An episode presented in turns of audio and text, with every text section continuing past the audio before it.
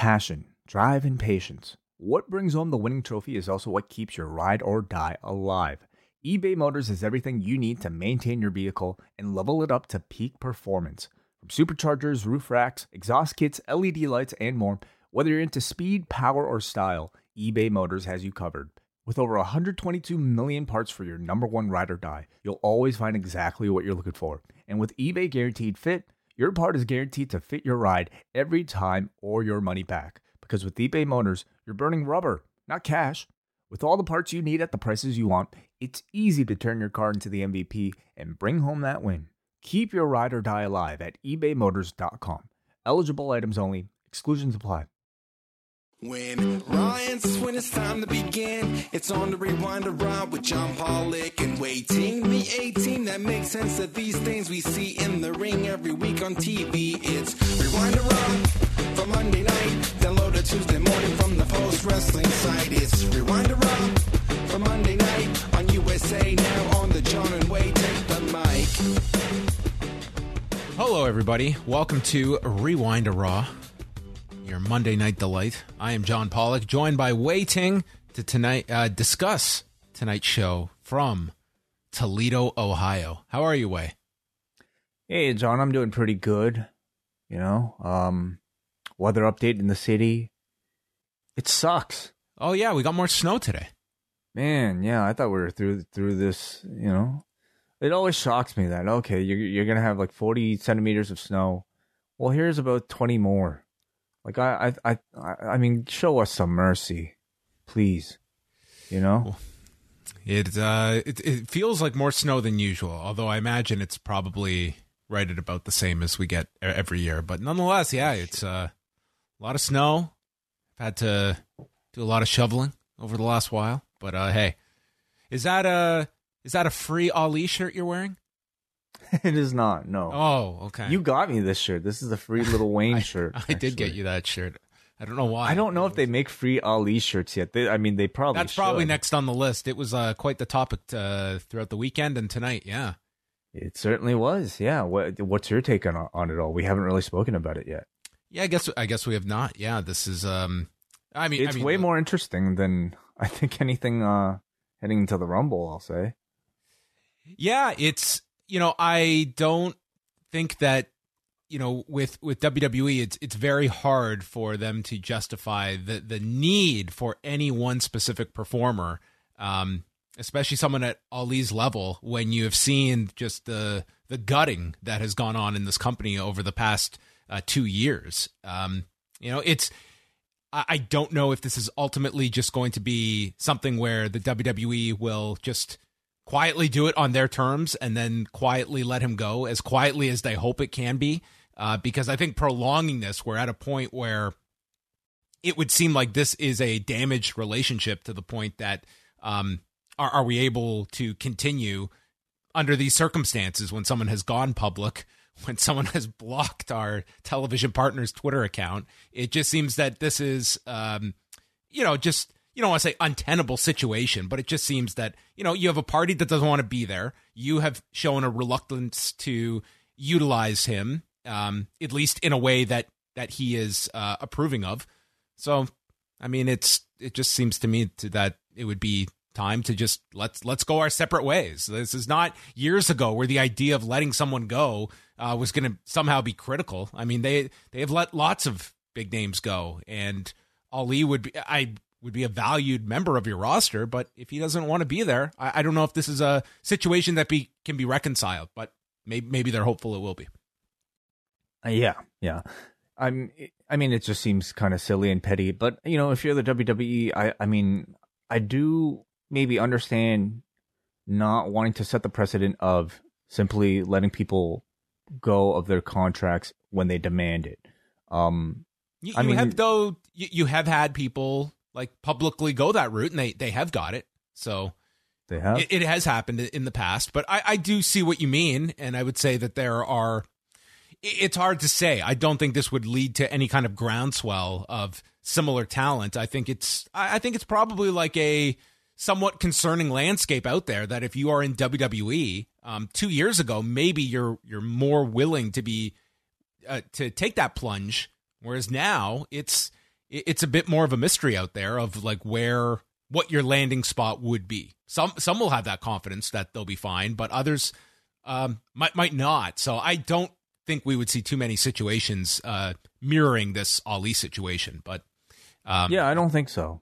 Um, I, I, I mean, but you know, it, ultimately just seems really petty to keep the guy. You know, when he doesn't want to be there publicly, we everybody knows he doesn't want to be there. Do you want to suffer any more PR? What exactly are you are you losing? You know, by losing Ali, I don't. Well, that's probably the next step. Is that if this gains any kind of attention beyond just you know wrestling fans on Twitter. If this, I mean, I, I, think Ali actually is gaining the most from all of this. This is probably the biggest push he's had, and he, it's all being being built uh, around himself on social media that he's had this entire time. So, whenever whenever they they do execute, maybe they'll kind of wait for some of this buzz to die down before quietly letting him go in the next round. You know, but um, uh, he he's at least doing building something for himself. I'm I mean, his social media is a lot of fun to follow now, just to kind of see what he'll do next. Well, there you go. He's uh he's he's constructed his own um his own episodic programming, I guess, through uh through his online presence.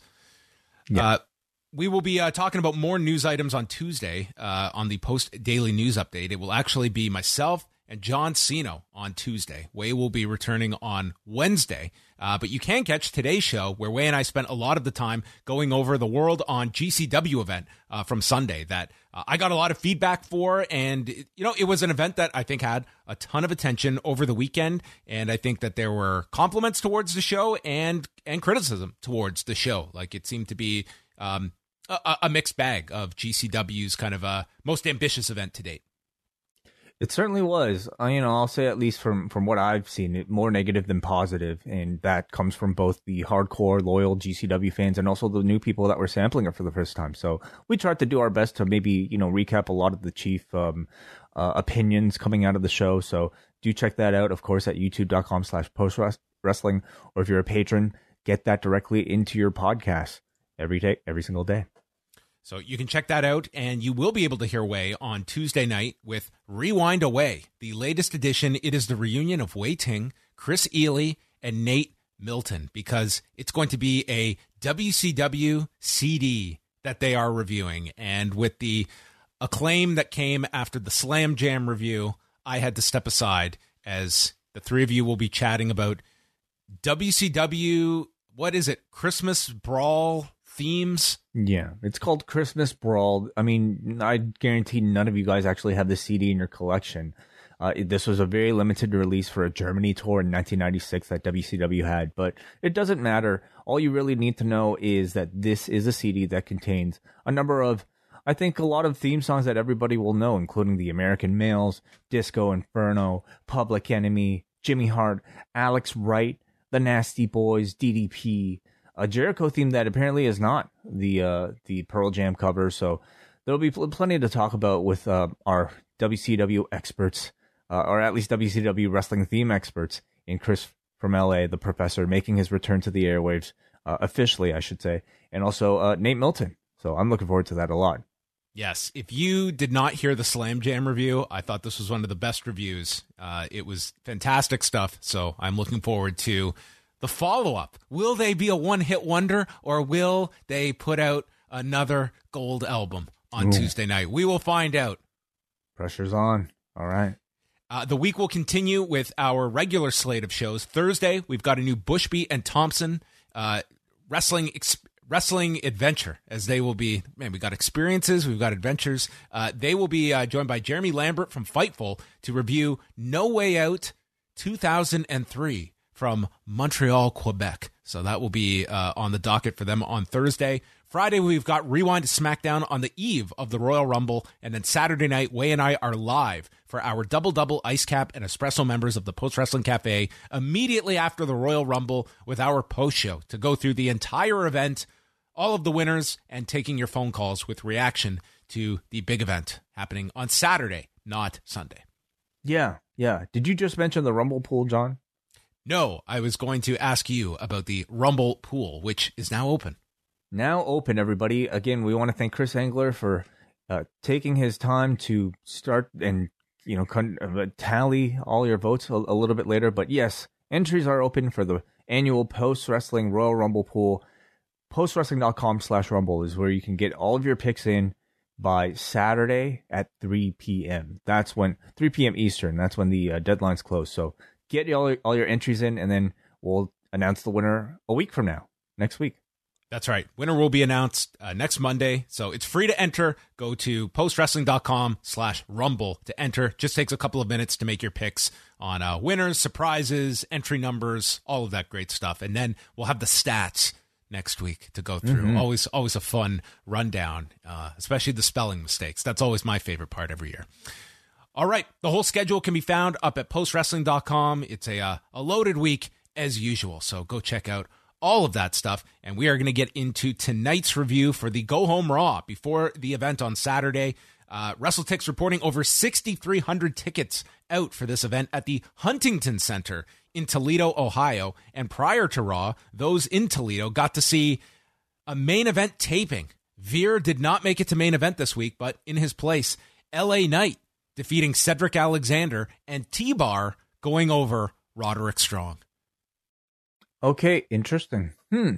Interesting. Anytime you hear about names, you know, popping up from NXT, what what it might mean for them, you know, those two in particular, LA Knight and Roderick Strong, you know, are, are holdovers from the Black and Gold era, and Roderick, Roderick Strong, Strong recently uh, losing a match, um, you know, relatively high high profile match, lost his title.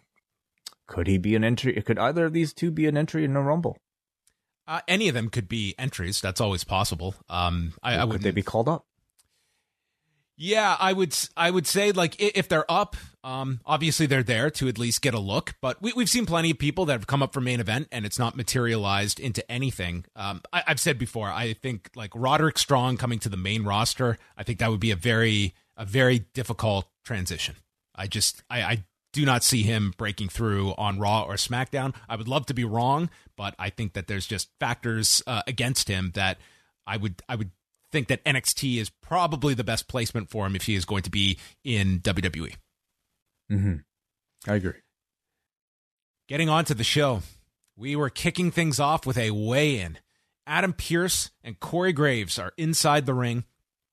Bobby Lashley comes out with MVP, and then Heyman comes out to introduce Lesnar. The whole crowd is chanting along for the introduction of Lesnar, who comes out jeans, flannel, and a cowboy hat. Hmm. Yeah. What do you think of the look? Every every week, I think this guy gets so excited for what am I going to wear this week? Oh, he, is this an overalls week?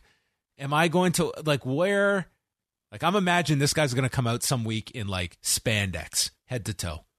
You think so? You think yeah, he'll, he'll with a cowboy hat, maybe a mask of some sort.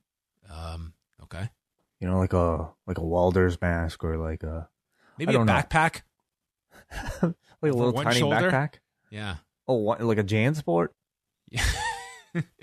maybe like that, that. That remember the the one the Gap used to sell where it would go yeah. around like diagonally across. Diagonal backpack. Yeah, like it was a shoulder dia- bag. It, it was it was a one shoulder, but it was a diagonal, so it goes over the shoulder, but then it goes down.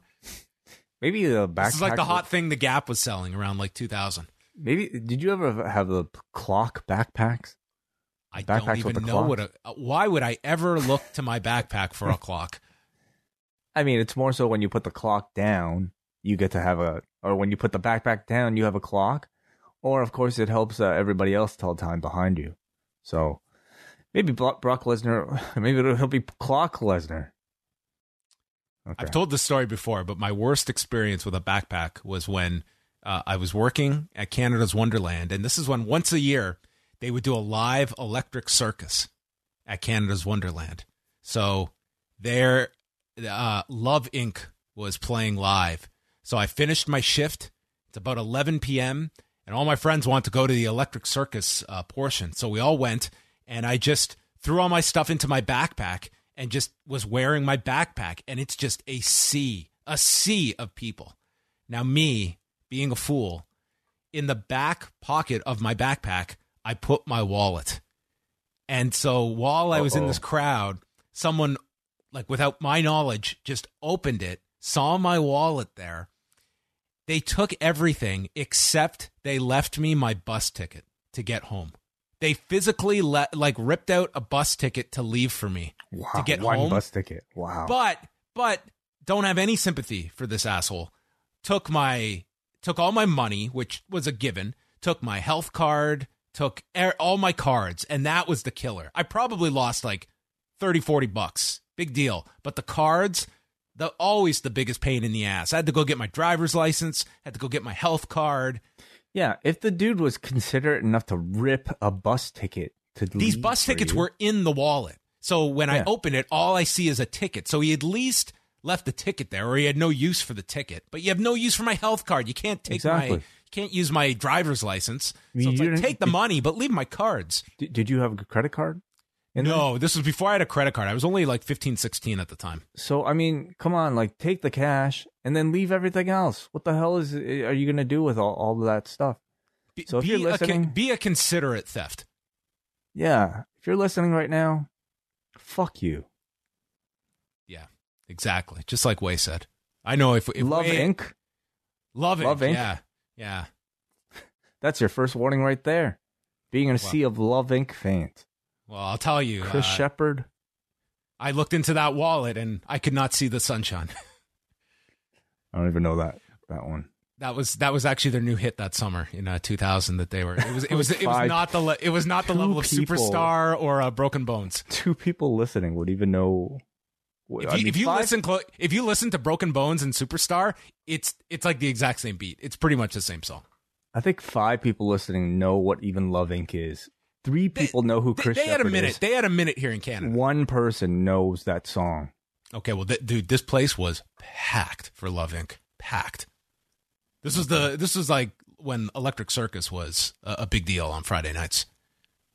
Okay, moving on Right. to the weigh-in. Uh, Lesnar's out in his cowboy hat. That's how we got off on that tangent. And Lashley weighs in at 273 pounds. There is apparently no weight limit here. Well over the heavyweight limit. And then Lashley, uh, MVP says that Lashley is going to gain weight. He is going to gain the exact number of pounds that title weighs because he's going to win it. And then Lesnar, taking the cowboy hat off, weighed 286 pounds. So this would have been a way more entertaining Raw if they all had an hour to lose the remaining weight to hit 265 for this championship fight. But that was not the case, and that was it. This was our weigh-in. It was um, it was better than that uh that Cody mishap last year. But uh, I can't say this was all that eventful either. It was it was really just the most standard weigh in. Um, but we got a promo from Lashley. He says this will be the shortest run of Lesnar's career as champion, and that's not a prediction; it's a spoiler. And Lesnar responded, dreaming up the headline of Lashley winning this title, but it would be calling him Bobby Who. Mm, yeah. You know, I, I think coming off of in everybody's memory the that Cody a go go segment. I mean, the bar for these weigh-in segments is very low, and I think all we ask is that we have a a scale that is easy enough to read, that isn't that doesn't require manual uh, balancing in, the midst of a bouncy ring with a bunch of people in it. The bar W- is high for these weigh-ins in pro wrestling. Yeah. The WWE, like, say what you will about them. They, they got their production figured out, okay? They had a little base inside the, the ring for this uh, scale to stand on. It was the type of scale that just, like, you know, it's like a farm scale. You just, like, get on top of it and it tells The you exactly Toledo what the weight scale in Toledo. There you go. Exactly. Yes. Good scale. Great. Great scale. One of the best. Yeah. Top Yeah. top top three scales used in pro wrestling. Yeah. Um, you know, like there was you're right. There wasn't much to take away from this. It was just a way to, you know, remind you, hey, this match is happening. Here's these these two guys face to face. Brock though did have a closing line here that I mean, I didn't think was was really that scathing at all. Like his Bobby whole Who? his whole thing was like he he gave his opponent a visual of him winning. He's like, oh, le- let's say the day after, it's on the newspaper. Brock Lesnar submits to the Hurt Lock, but it's gonna read Bobby who? I mean, you just gave your opponent a wonderful visualization of him winning the championship, and but like your burn is is the fact that um somehow this newspaper won't know his name. I'll take that. You know, I'd I'd, I'd win the championship if the newspaper ris- misprints my name. So I mean, all I'm saying is I didn't think it was that great of a dig from Lesnar. Queen Zelina versus Bianca Belair. Um, we had several promos on this show of the uh, various people, uh, not exactly explaining how or why they are going to win the Royal Rumble, just that they will. So these were these were very short, but we always say about you know promos for the Rumble. These were fine throughout well, the night. What are they supposed to say? How how or about how or why? I mean, how, they, how they just they, they, just felt very um, mechanical, just in their you know they had ten seconds. I mean, but whatever, we'll take it. Promos uh, now uh, you can't compare them to to the '80s when you know these segments were were the standard and I mean, rewatching an old Rumble is is uh, partially a lot of fun because you get these kind of fast cut, everybody giving you a glimpse of their personality, like in in ten seconds.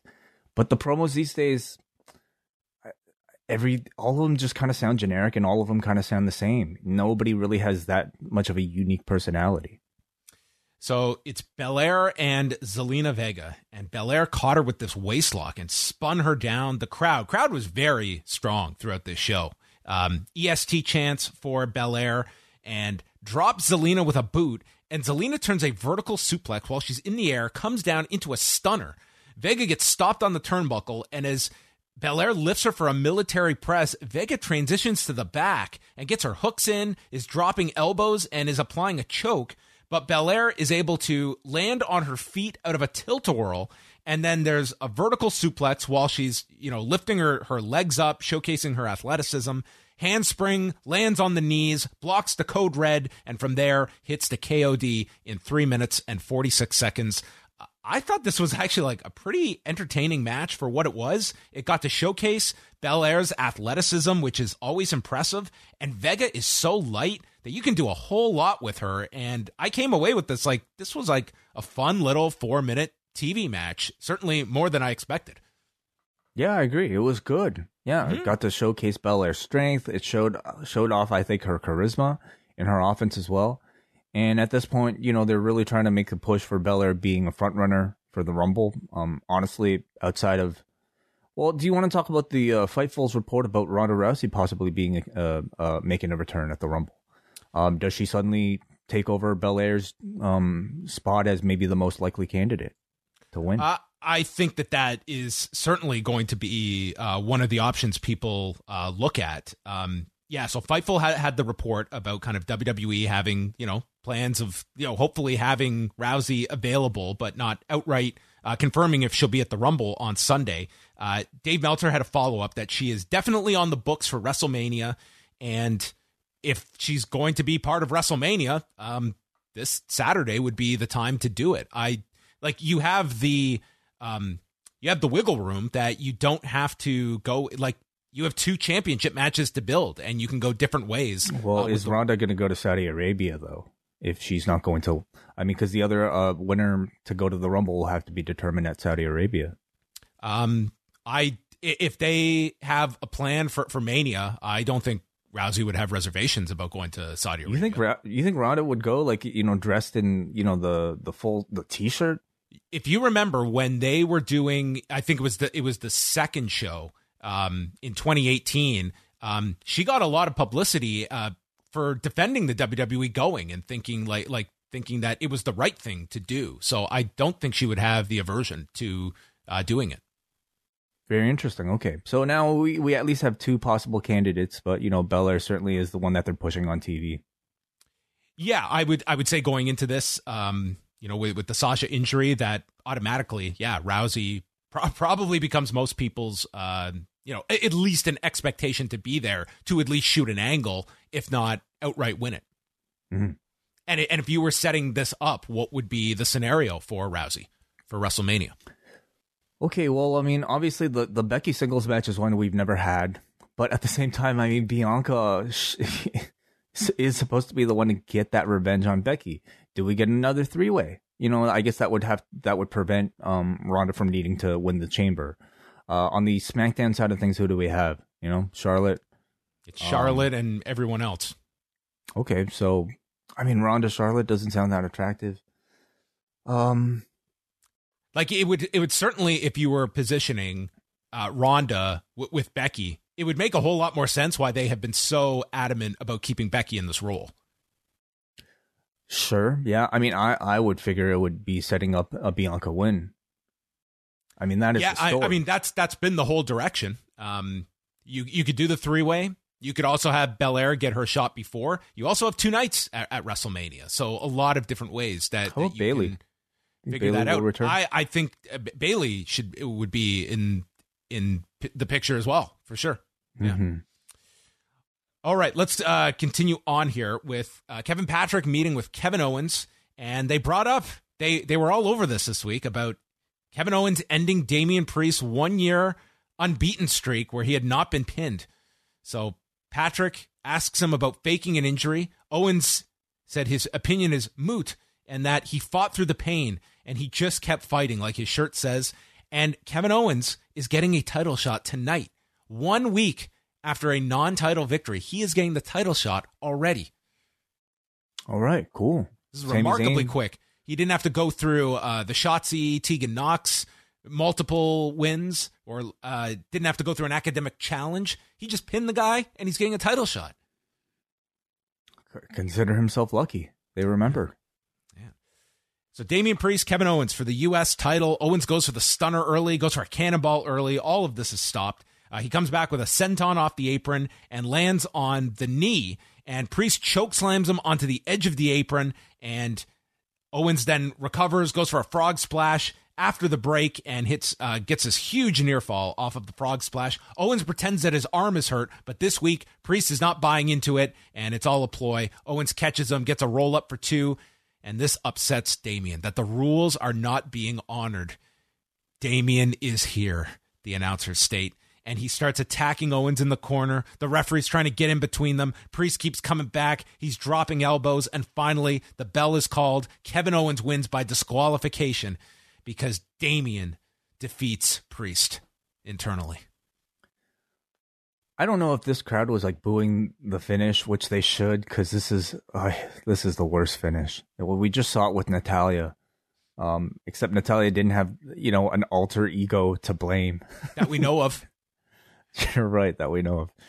Um, yeah, I hate this finish. Um, anyway, so um, I I th- I heard the crowd boo this, and I'm I mean I don't know about you, John, but like for me, I I got I kind of felt like this crowd was turning on Damian Priest in this match, and they were pro Kevin Owens. I think it's Um, just. I think it it it's um more upsetting to a crowd when it's actually like this was turning into like a nice match, and you had also gone enough time where it's just that that groan you get at the end where it's not heat, it's just. It, it, just feels like a real lazy way to get out of things. And it's kind of becoming commonplace with Damian Priest that they can do this type of finish with this uh, with this internal struggle that they're uh, doing. And it just seems to be one that it- it's going to elicit this kind of reaction where I don't think it's the reaction you're looking for. It's more so a general just um, being upset with the nature of the booking of this. So Toledo, I you know it's kind of hard for me to tell exactly what the intent is, but if they did this match in like a New York City or Toronto or you know one of the the the, the marquee smart marquee cities. I mean, this is a perfect recipe for a double turn. I think I think Damian Priest is at the point now where everybody's getting pretty sick of the I mean, the gimmick has its moments, but for the most part, finishes like this, I don't think do, you know they don't do him any favors. And Kevin Owens is such a tremendous performer on SmackDown. He he and Rollins were playing baby faces, and it worked to a T because in ring they are so spectacular. When he's wrestling on Raw, he doesn't change his style at all. He's the guy working hard. Everybody can tell. I mean, Priest works hard too, but Owens is next level. He's taking big risks every single time. He's like really putting his body on the line to entertain the audiences. And I, I mean, this crowd, if they're if they weren't already doing it here, they're they're, they're certainly ready to accept him as a babyface. Uh, Rhea Ripley did a promo. She's got a score to settle with Ricky, uh, with Ricky, with Nikki, but is focused on the Rumble. She'll win at any cost. Dana thinks it's her year, and she's going to ride the wave of this momentum that brought her the 24 7 title to win on Saturday. Those are her words. And Liv Morgan says she went from a girl just happy to be here to taking the Raw Women's Champion to the limit. I'm going to win and become the new champ. Watch me. We will.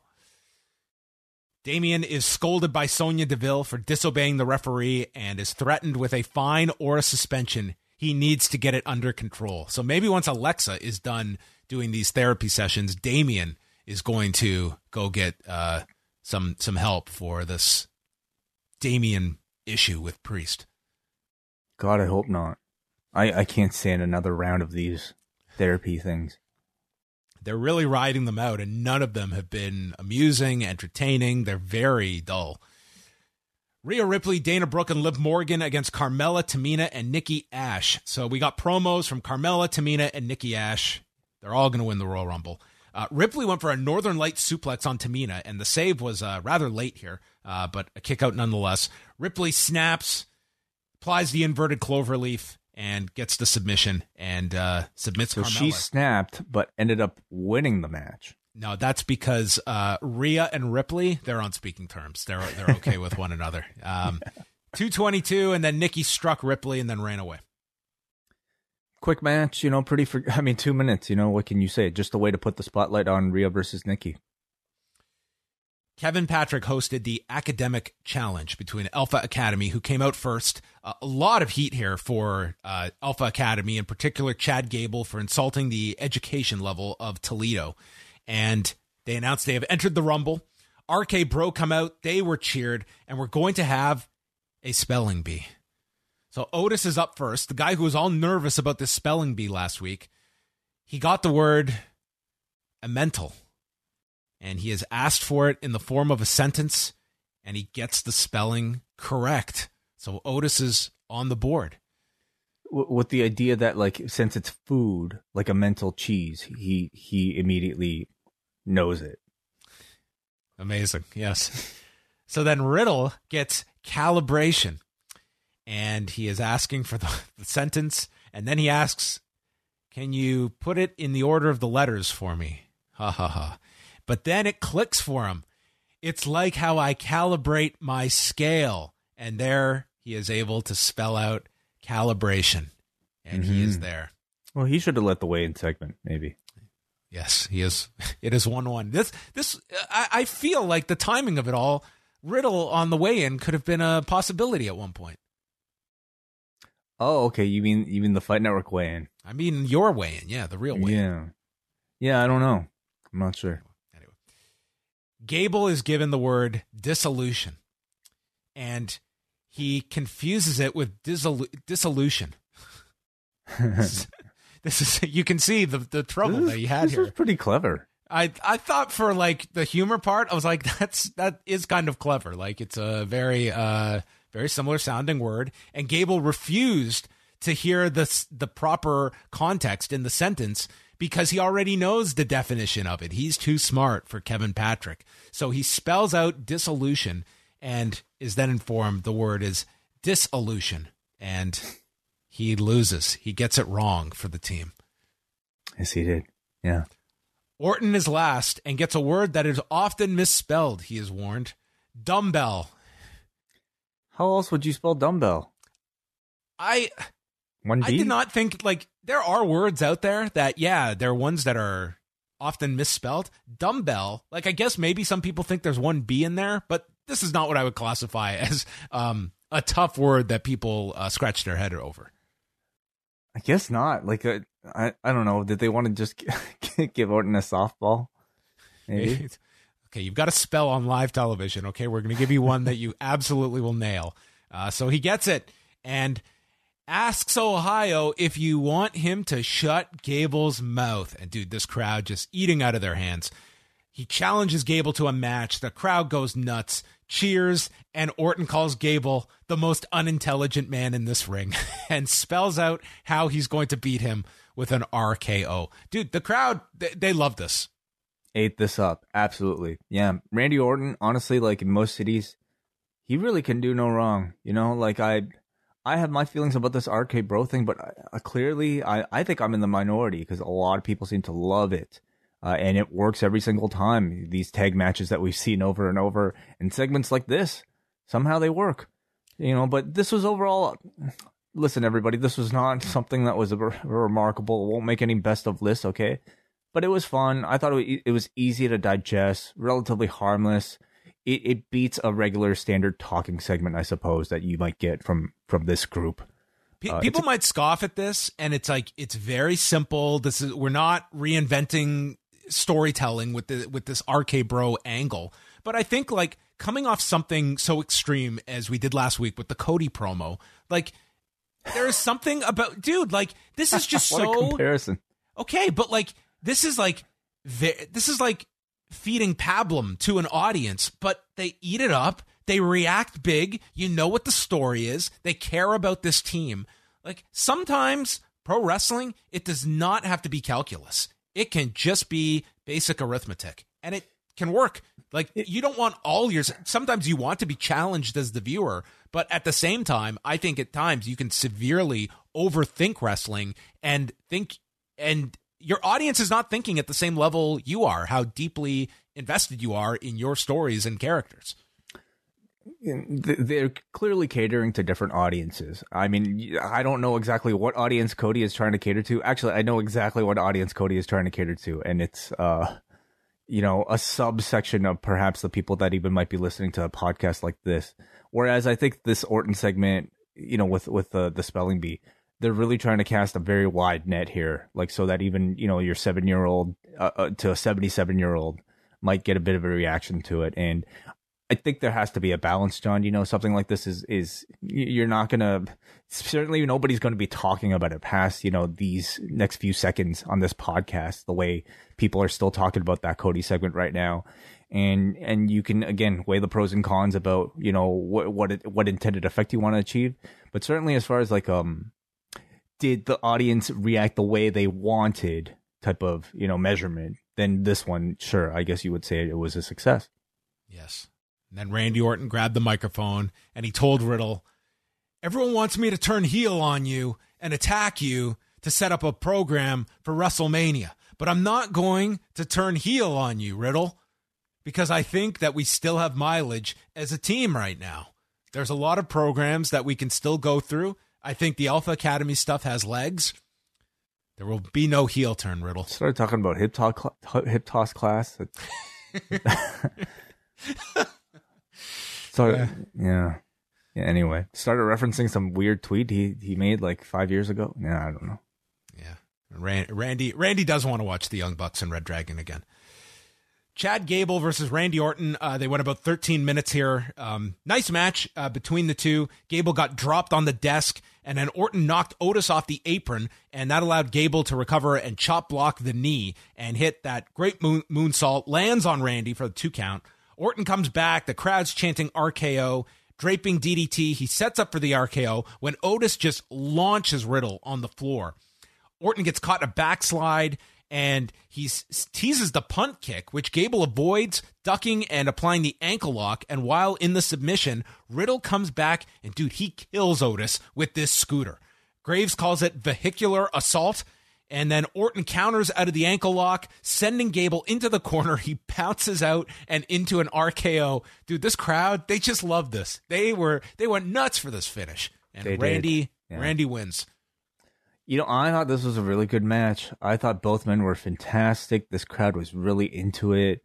Um, I mean, athletically, I think they really mesh well. Orton, I think he's really gotten away from the days where like, you know, it's just kick punch, kick punch. Like I think he's been a, a really great performer. These, I mean, depending on the opponent, I have to say. But tonight, um, I thought it absolutely clicked. Riddle says they get to choose the next academic challenge. I was like, the next one? What did you just win? So it's going to continue. It's a, it's, Next... Yeah, they mentioned it was like a triad. Remember? Oh, that's you're right. He said the triad. So he's it's what two out of three, and then they can get a tag title shot. I suppose, yeah, or maybe oh they have God. to do all three. I don't know. You know, it's going to have three. Yeah. So next week they're going to have a scooter race. Yeah. I don't know if that one's going to play as well as uh, the spelling bee ended up turning out. You don't think so? Uh, we'll, we'll see. We will see. Hey, we watched Insane you know, we we watched a man try to get pushed over a ring. That was more entertaining than Johnny Knoxville's uh, appearance at the UFC card. He just just sitting there. Hmm. Uh, and then when they announced the scooter race, again, it was a close up of Otis looking very, very scared. He is he is not ready for these academic challenges. What's Uh, we gotta- academic? I mean, I guess that's the joke. They they explain this is uh, in honor of gym class. Oh, okay. Uh, they promoted Bad Bunny's tour that starts in August. So I guess the deal is I'll do a match for you guys, and I want you to promote the rest of my career on your television. Everything I do. okay. that's a good trade-off. Yeah. No Canadian dates, Wai. Not coming back. I mean, listen, he could do the destroyer, but he's not going to do the country where the move was invented. Come on. Alexa Bliss is with the therapist and is asked when she fir- first met Lily. So she told a story that she was being bullied and made fun of when she was six years old, and she was on the monkey bars, and the the kids knocked her off the monkey bars, and she lost consciousness. When she woke up, she saw Lily for the first time, and Lily told Alexa that those girls will never come back and not to worry about them.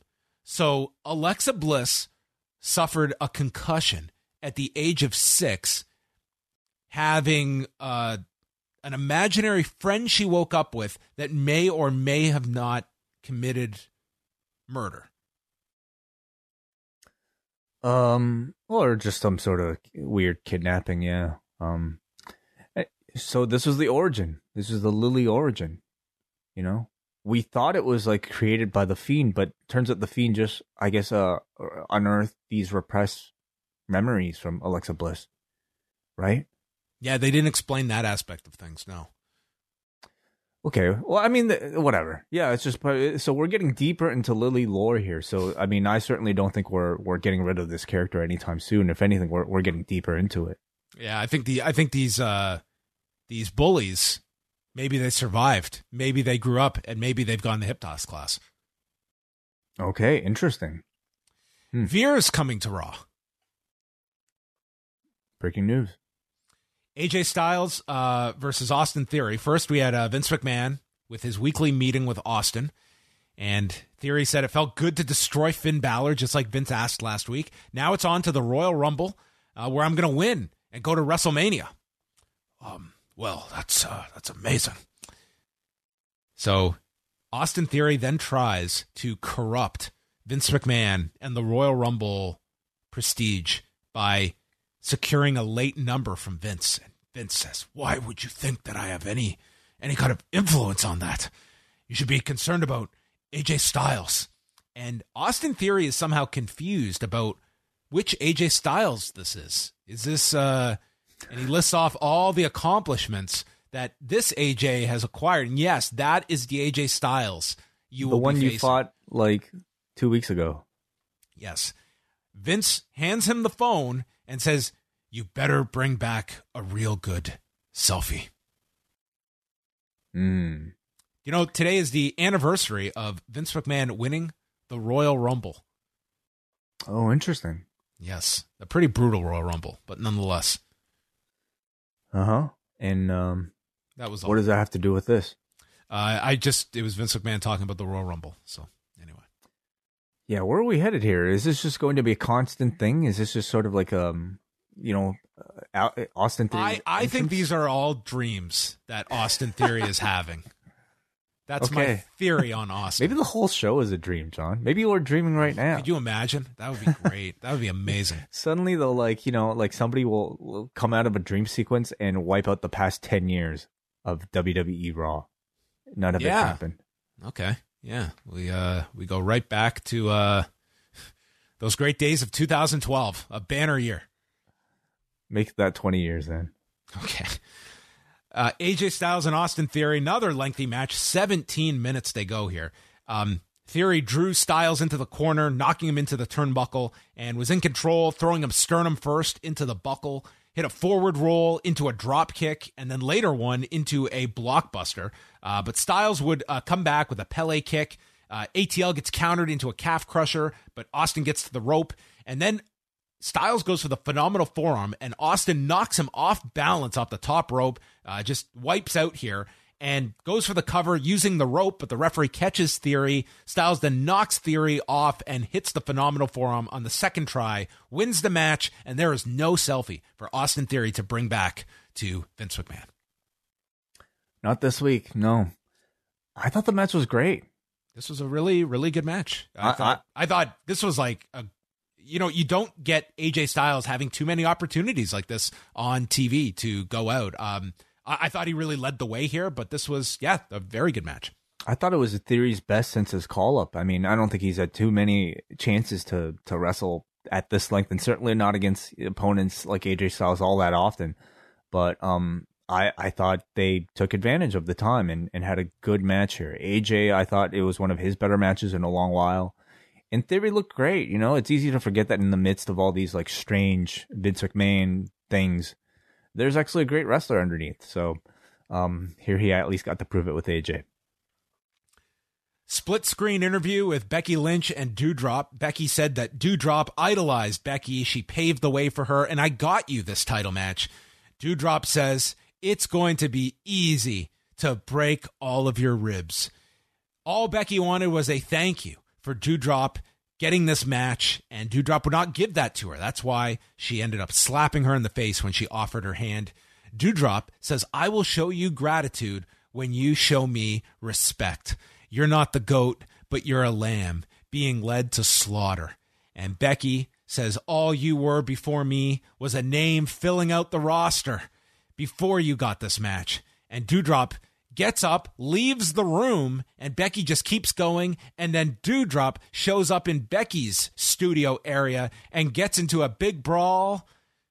And Mark Henry just said, The time for talking is over. It's time for the main event. Uh huh. That was it. Hmm. Pull apart. It's our AEW moment of the show with the pull apart. Yeah, some physicality at the end here. I mean, they they haven't had a whole lot of time. I feel to build this one, and I I mean I don't know how much it, it's really supposed to mean anyway. We know Becky's very unlikely to to lose the championship until WrestleMania at this point. Uh, and certainly w- wouldn't be against Doudrop. But you know, the question is, did they do enough with the time for Doudrop to to make a name for herself? I mean, I I I can't really say all that much right now. But the match, if the match is good, I think you know that it might uh, leave a bit more of a lasting impression. Certainly, the feud between these two is not very personal, nor is it very strong. It's just a match right now, so it was fine. It's it's a holdover match. I, I think like these two have the opportunity to have a really nice match together on on Saturday, but I, I don't think you're looking at it as anything deeper than sort of a you know uh, a stopgap for for for Becky. But then we're gonna go to the highlight of the show. Sarah Schreiber is with father and son Rey and Dominic Mysterio, and it's the biggest news on the entire show. Rey Mysterio will grace the cover of the next 2K video game. And Sarah just wants to know Rey's reaction to this huge honor being bestowed upon him. And Rey calls it such a dope moment. And he compares being on the cover of this video game to being a WWE champion or in the Hall of Fame. Why? Because the game is so fire. but one day, Sarah, I want to see Dominic on the cover. Count me in, Rey, because so do I. Dominic, yeah, I've been playing these games since I was a kid, but I've got to build my own legacy by winning the Royal Rumble. And Rey goes, Yeah, but son, you're not going to throw me out, right? If you said you're going to win the Rumble, that would mean you'd have to eliminate me. Dad, after that stunt you pulled last week, you're going to be the first to go. No, no, son. No, no, he's just playing. He's just playing. Yeah, the video game and you, Pops. T- Saturday, you get fucked. I am going to be so excited when Dominic eliminates Dad on on Saturday. They're mm. totally going to do this spot. Definitely, yeah. This I'd was say- the greatest the greatest commercial for for 2K. This is going to resurrect this fledgling franchise after some rough games. I have to say, I feel like you know, year over year, it feels like Dominic is getting younger and younger in these recaps, and Rey older and older, actually. So But this was such a dope moment. it was fire, John. It was so fire. So fire. The Mysterios took on the Street Profits. Um, dude, this had some problems in it. So Dominic goes for like a wheelbarrow to Dawkins, but his legs don't get like underneath the, the arms. And so Dawkins, from like the middle of the ring, has to pretty much propel himself towards the ropes and to the floor. It was uh, quite the effort here that uh, Dawkins had to undertake. And then Ford goes to back body drop Rey to the floor. And dude, Rey is coming down at this rough angle. And Dominic, dude, Dominic saved dad here. He just caught him. So Do- Dominic for the win here. I mean, it's all to set up um, el- the elimination on To, uh, Saturday. incredible tope con hilo here from Montez Ford.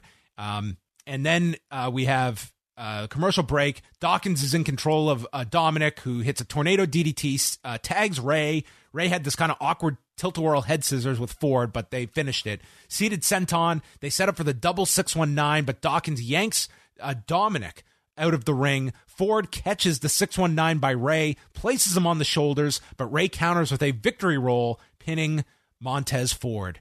But then afterwards, we get the tables turned, and Dominic comes from behind Rey to throw him over the top, but Rey instinctually head scissors Dominic over the top, and Dominic ends up on the floor.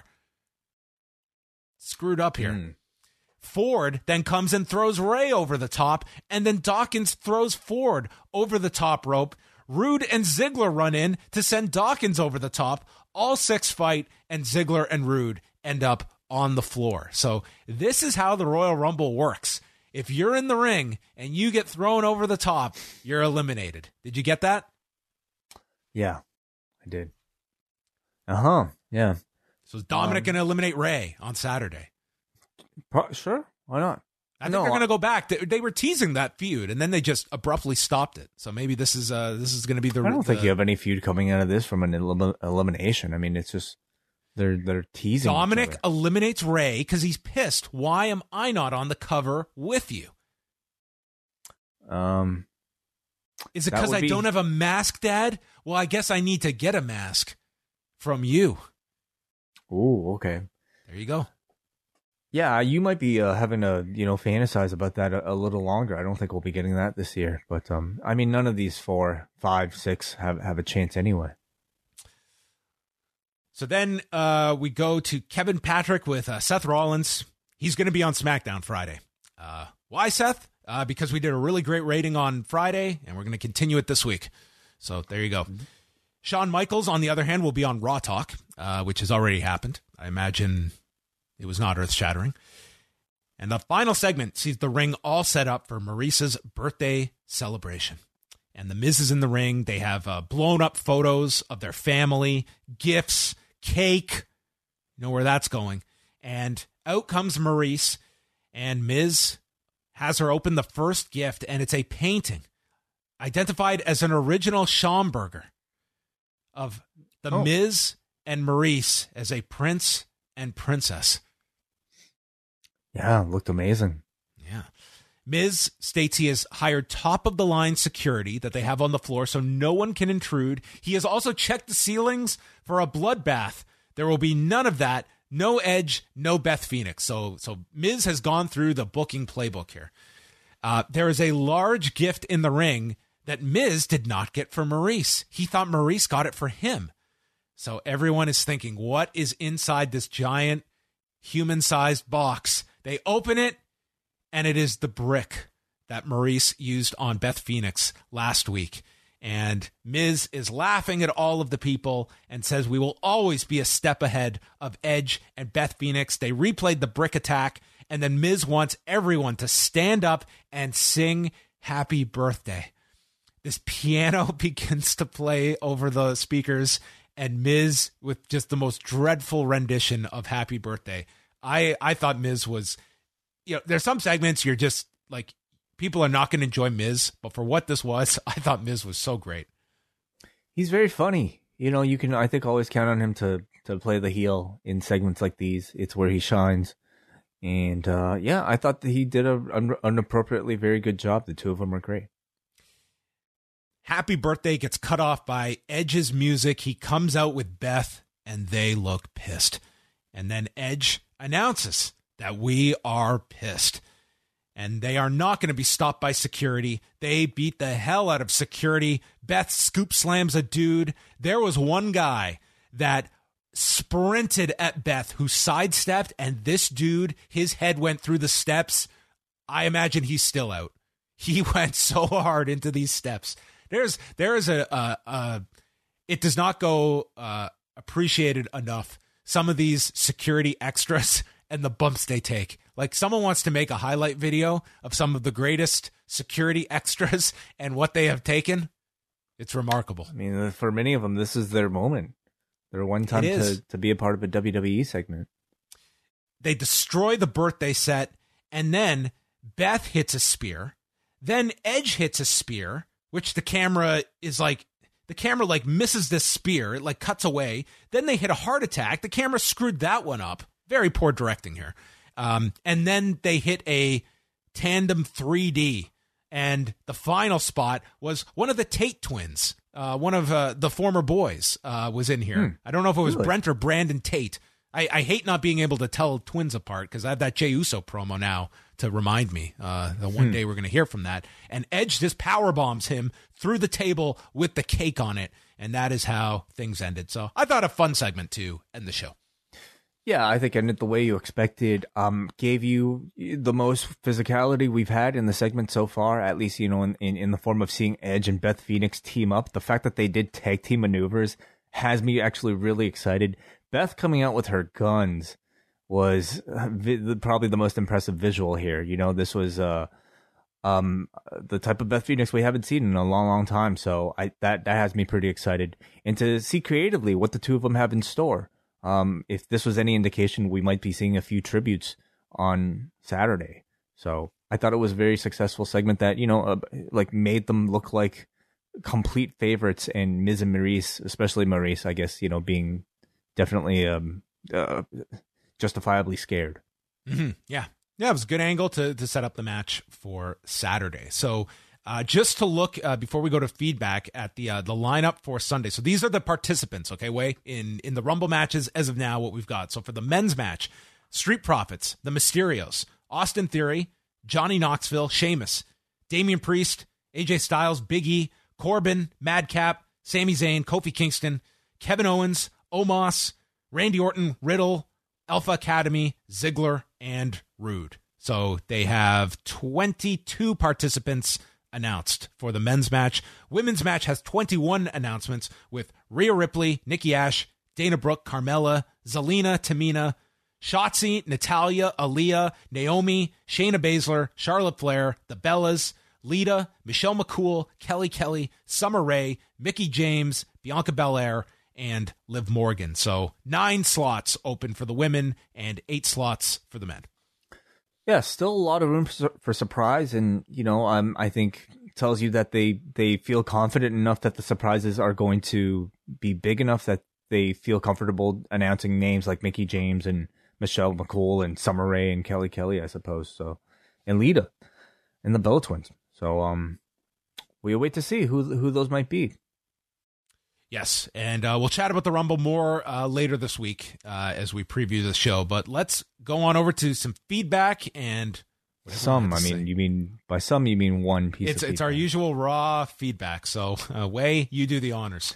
All right, this comes from Kate, who of course joined me on Rewind to SmackDown last week. So, if you want to get some of her thoughts and our thoughts on last week's edition of SmackDown, check that out in the post wrestling Patreon archives right now.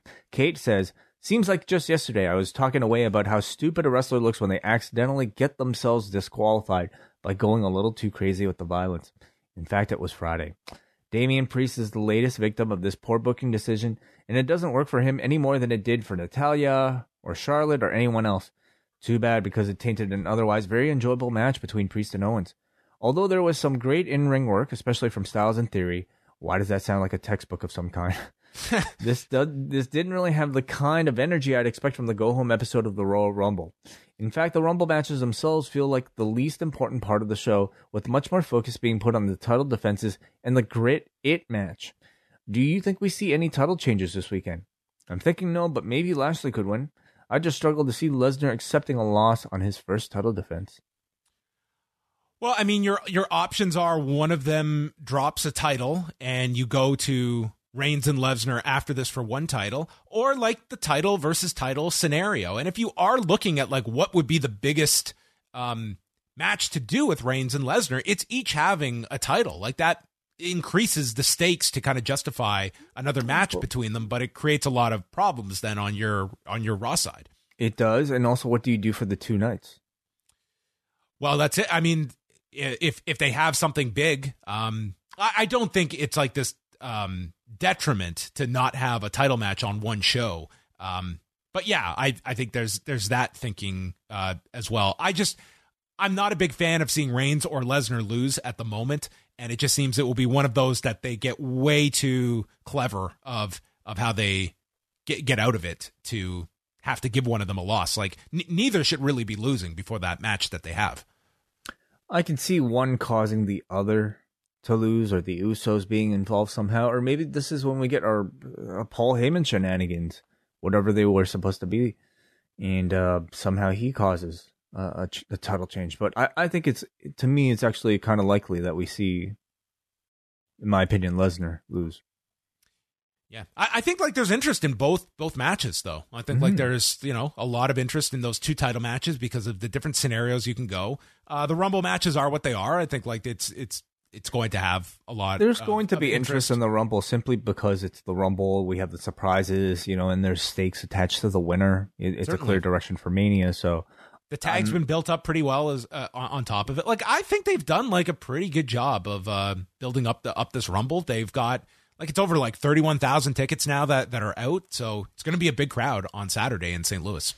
For me, like I mean, it, the job is mainly to being done by the name of the Rumble itself, but of course, um, Lashley Lesnar I think has has received a pretty good build. I think Roman's Roman and Rollins is a good match on paper with, um, you know, okay build so far. Um, we'll see what they do on Friday, but on paper, it's a good looking show.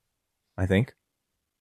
Yeah. What what do we have beyond uh, those matches? Like Edge and Beth. Oh Phoenix? yeah, Be- Be- yeah. We mentioned the tag with those two.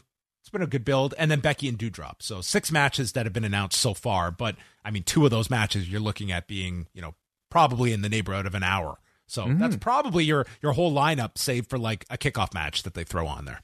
Yeah, yeah and I think I think this is you know the Rumble people always come back for just again because it's always the Rumble is usually very well booked. It's entertaining. It gives you some some direction for for the future. So, um, you know maybe even more so the WrestleMania, I I can see the casuals popping in. All right, well that's going to uh, wrap things up. So again on Tuesday, uh, you will get Wai and you will get me, but separately. So I will be live at 1 p.m. Eastern Time with John Siino chatting all of the latest news, and we will get some of his thoughts uh, because he was at the Hammerstein Ballroom on Sunday night uh, for a live perspective of the GCW event.